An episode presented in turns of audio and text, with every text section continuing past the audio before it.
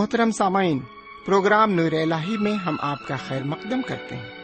ہمارا پیار بھرا سلام قبول کریں۔ ہمیں یقین ہے بفضل خداوند کریم آپ خوش خرم ہوں گے۔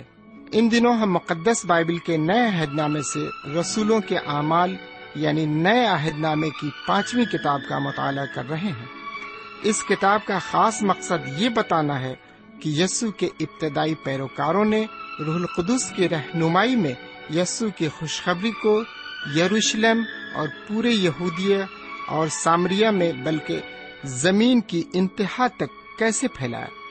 اس کتاب کو ہم 3 حصوں میں تقسیم کر سکتے ہیں۔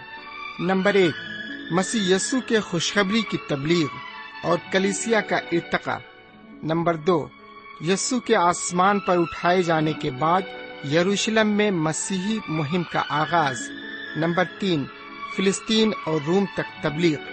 آئیے ہم اپنے وقت کے ہمراہ اس مطالعے میں آگے بڑھیں اور روحانی تقویت حاصل کریں۔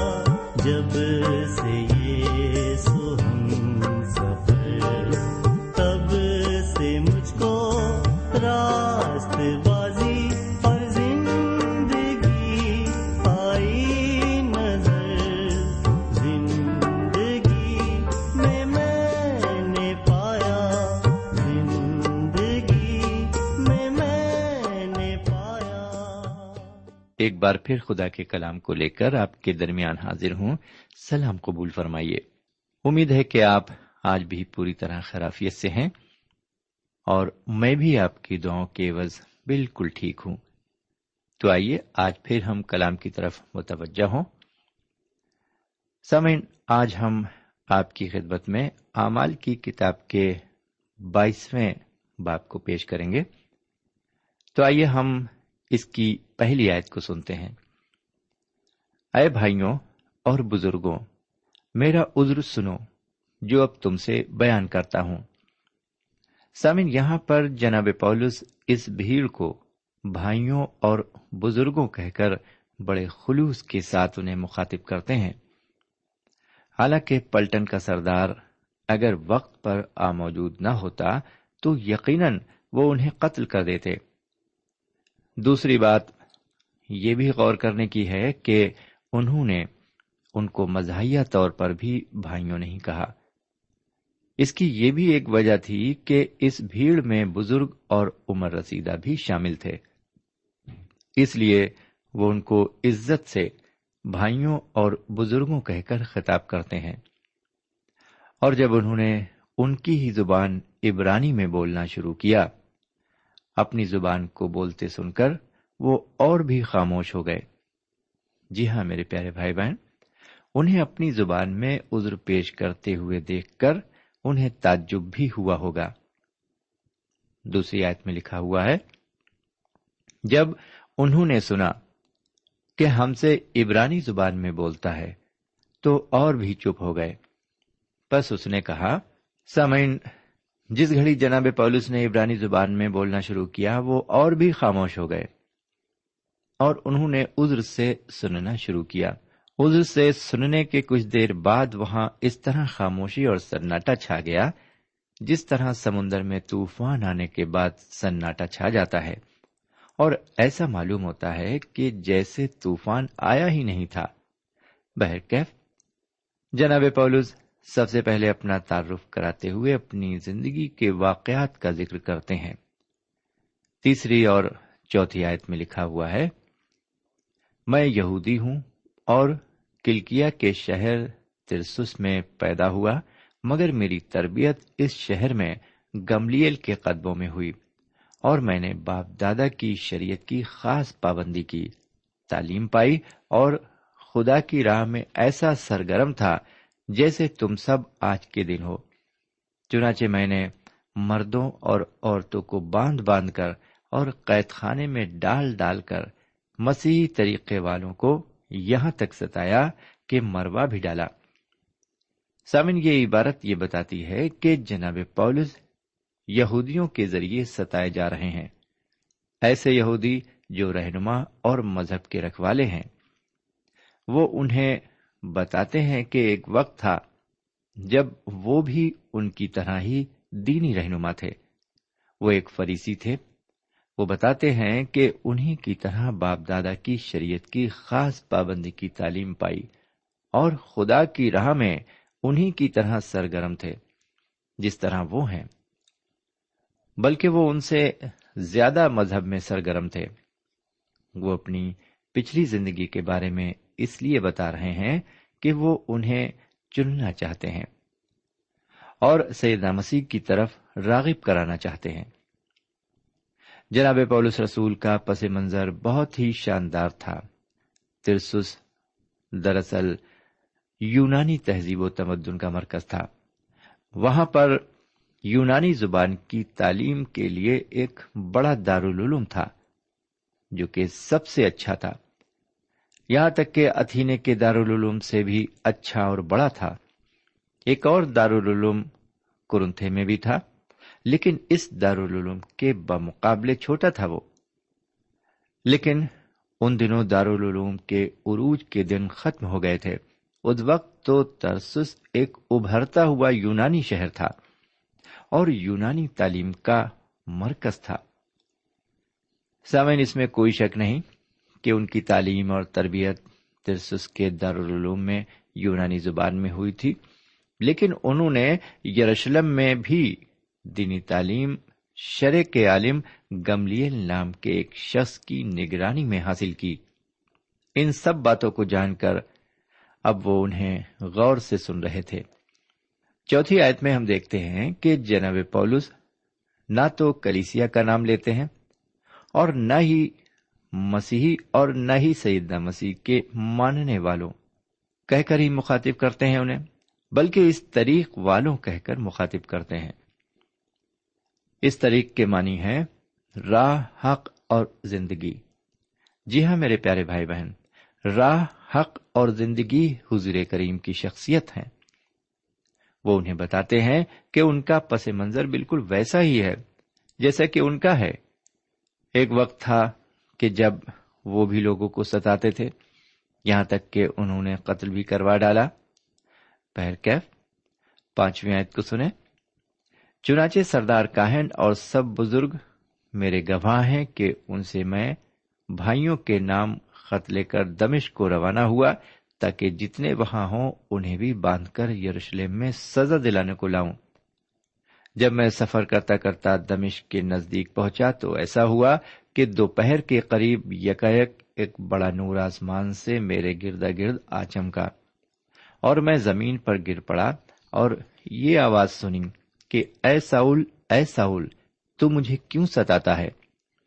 میرے بھائی، اس عبارت میں جناب پولس رسول اپنے اس تجربے کا ذکر اس یروشلم کی باغی بھیڑ کے سامنے بیان کر رہے ہیں جو کچھ دیر قبل ان کے قتل کی تیاری میں تھی.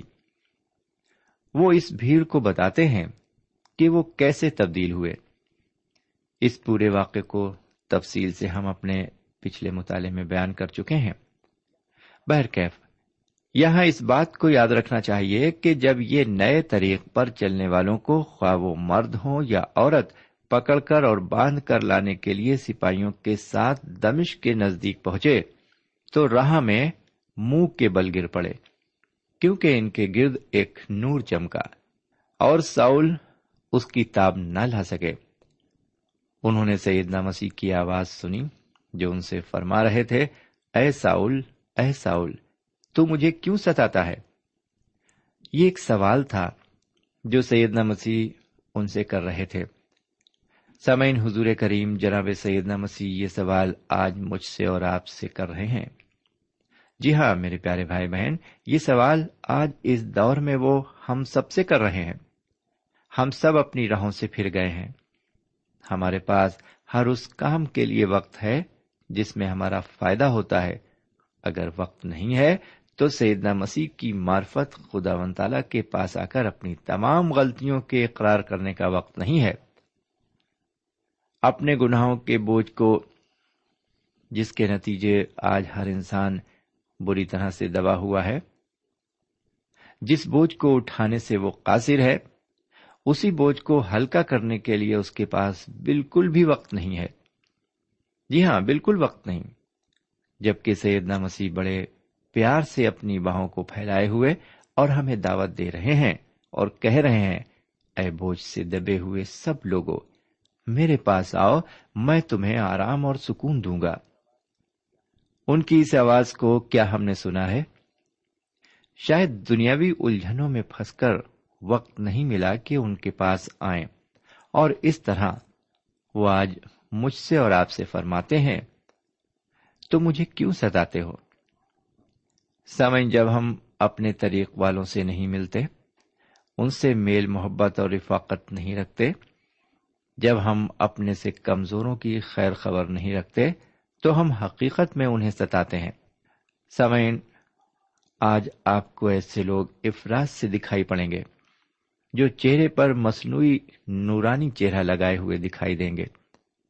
وہ اپنے ساتھ والوں سے یہ کہتے ہوئے دکھائی پڑیں گے کہ فلاں سے نہ ملنا، اس سے بالکل میل جول نہ رکھنا، وغیرہ وغیرہ، جبکہ سب ایک ہی طریق پر چلنے والے ہیں.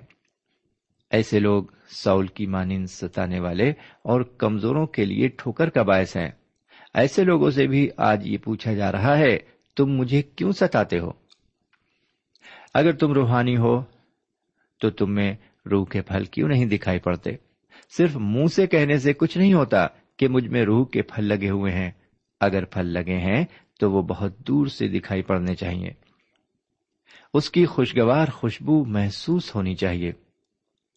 جس طرح عطر اور مشک کی خوشبو لوگوں پر فوراً ظاہر ہو جاتی ہے، اسی طرح ہماری مسیح خوشبو بھی لوگوں پر ظاہر ہونی چاہیے۔ لیجیے اب 8ویں اور 9ویں آیت پر آتے ہیں۔ لکھا ہوا ہے، میں نے جواب دیا کہ اے خداوند، تو کون ہے؟ اس نے مجھ سے کہا، میں یسو ناصری ہوں جسے تو ستاتا ہے، اور میرے ساتھیوں نے تو دیکھا لیکن جو مجھ سے بولتا تھا اس کی آواز نہ سنی۔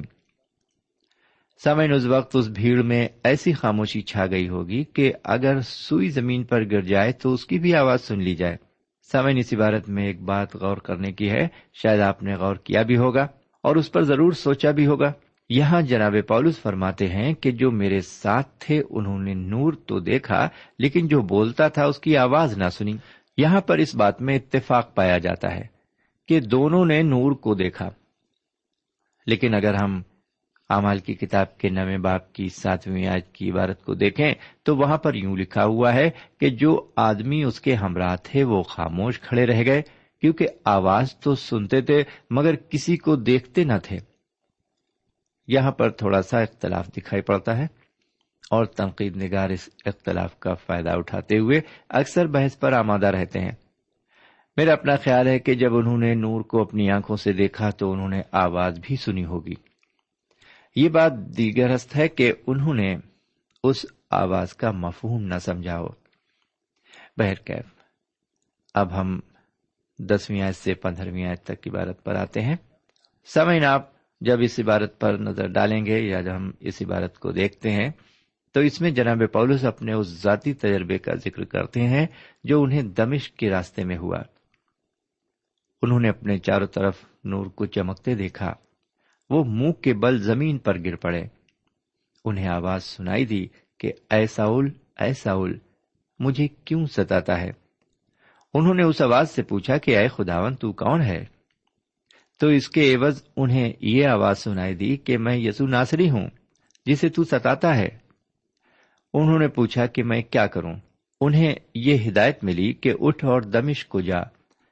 جی ہاں میرے بھائی، ان سے کہا گیا اٹھ اور دمشق کو جا۔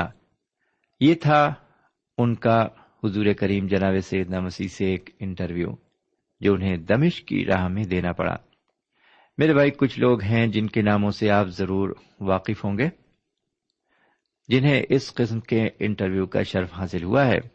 انہوں نے خوشخبری کے کلام کو ان دشوار گزار علاقوں میں پہنچایا جہاں کسی بھی مشنری کا دخل ہونا ناممکن تھا، لیکن خداوند تعالیٰ انہیں وہاں لے گیا۔ کلام کی بشارت ہوئی اور خداوند تعالیٰ نے انہیں ہر مصیبت سہنے کی قوت عطا فرمائی اور ان کی مدد کی۔ ان کی زندگیوں میں معجزے ہوئے۔ اسی معجزے کا ذکر اس 22ویں باب کی 11ویں آیت میں بھی ملتا ہے۔ یہاں لکھا ہوا ہے، جب مجھے نور کے جلال کے سبب سے کچھ دکھائی نہ دیا تو میرے ساتھی میرا ہاتھ پکڑ کر دمشق میں لے گئے۔ جی ہاں میرے بھائی، وہ نور کے جلال کی تاب نہ لا سکے اور نابینا ہو گئے۔ انہیں ان کے ساتھی ہاتھ پکڑ کر دمشق لے گئے۔ ان کے پاس جناب حننیہ نام ایک نیک نام اور دیندار یہودی آئے اور ان سے کہا، بھائی ساؤل بینا ہو، اور وہ فوراً بینا ہو گئے اور دیکھنے بھی لگے۔ سامعین، یہ تھی وہ حقیقت جس کے تحت جناب ساؤل جو پولس کہلائے، انہوں نے سیدنا مسیح کے نام پر بپتسمہ لیا اور ان کے غلام ہو گئے۔ انہوں نے ساری دنیا کے غیر یہودیوں میں خداوند تعالیٰ کی خوشخبری کا پیغام پہنچایا۔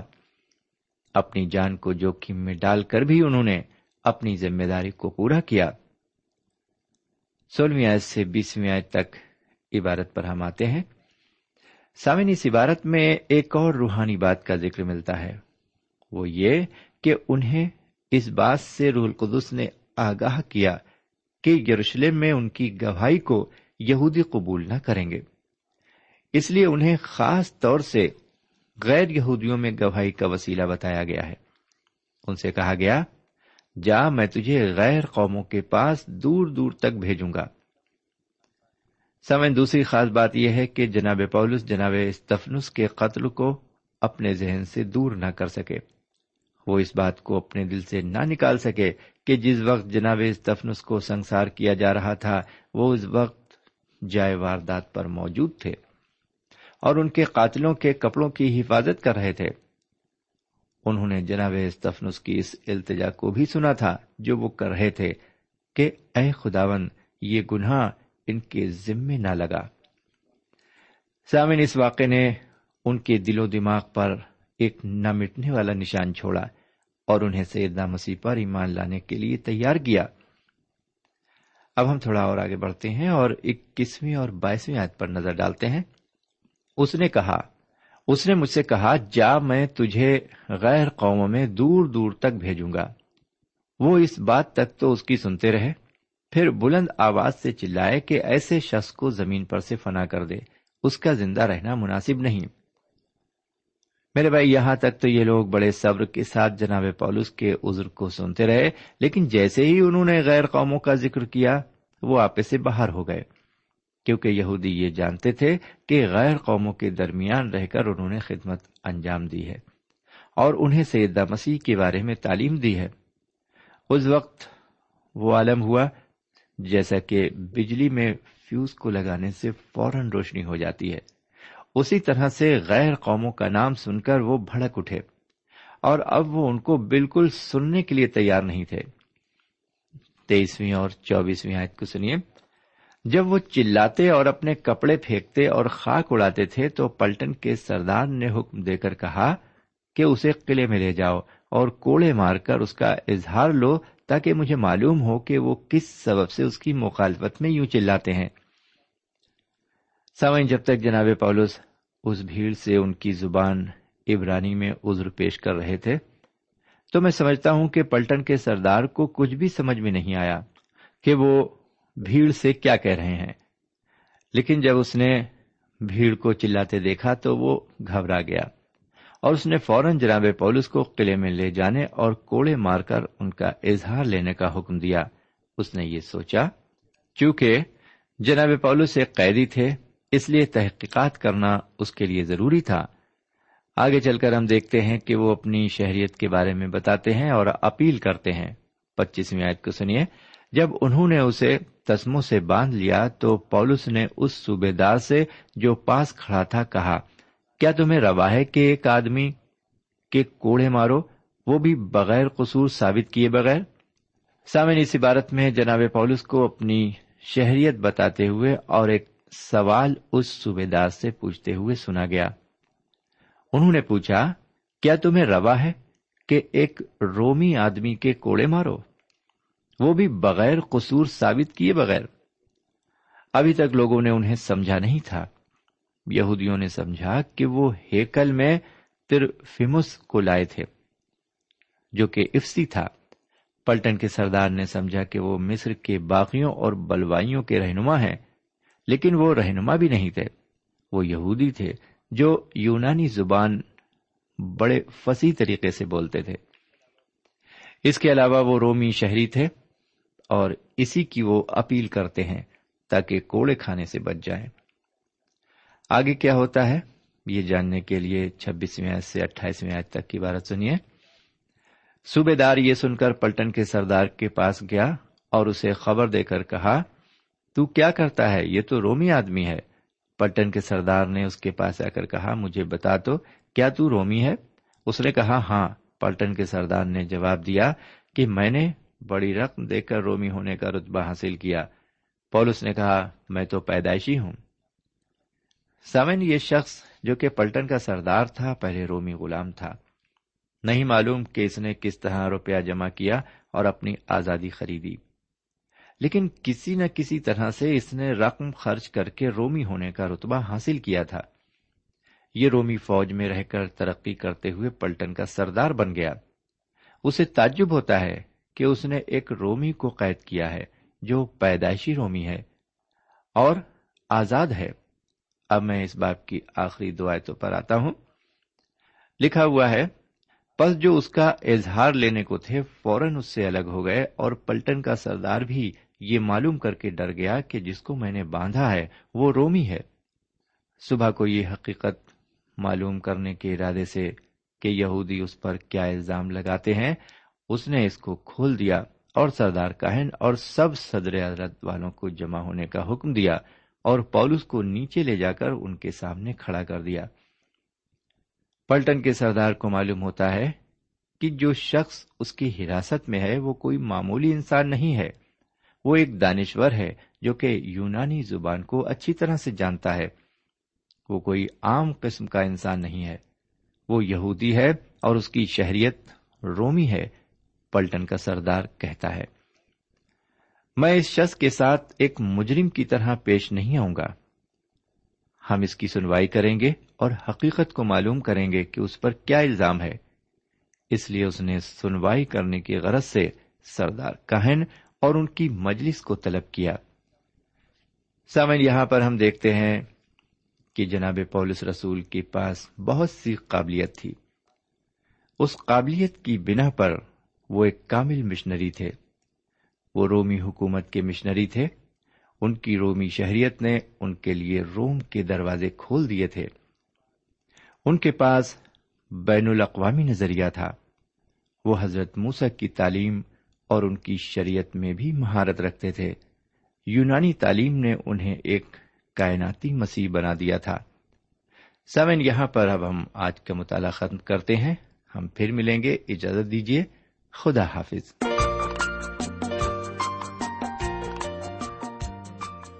سامعین، ابھی آپ نے ہمارے ساتھ رسولوں کے اعمال سے مطالعہ کیا۔ ہمیں امید کامل ہے کہ آج کی شام خدا کے کلام سے آپ کو روحانی برکتیں ملی ہوں گی۔ ہماری خواہش ہے کہ آپ نے اس مطالعے سے جو برکتیں حاصل کی ہیں ہمیں ضرور لکھیں، ہم آپ کے مشکور ہوں گے۔ خدا حافظ۔ ہمارا پتہ ہے، پروگرام نور الہی، post box number 1575، Sialkot, Pakistan.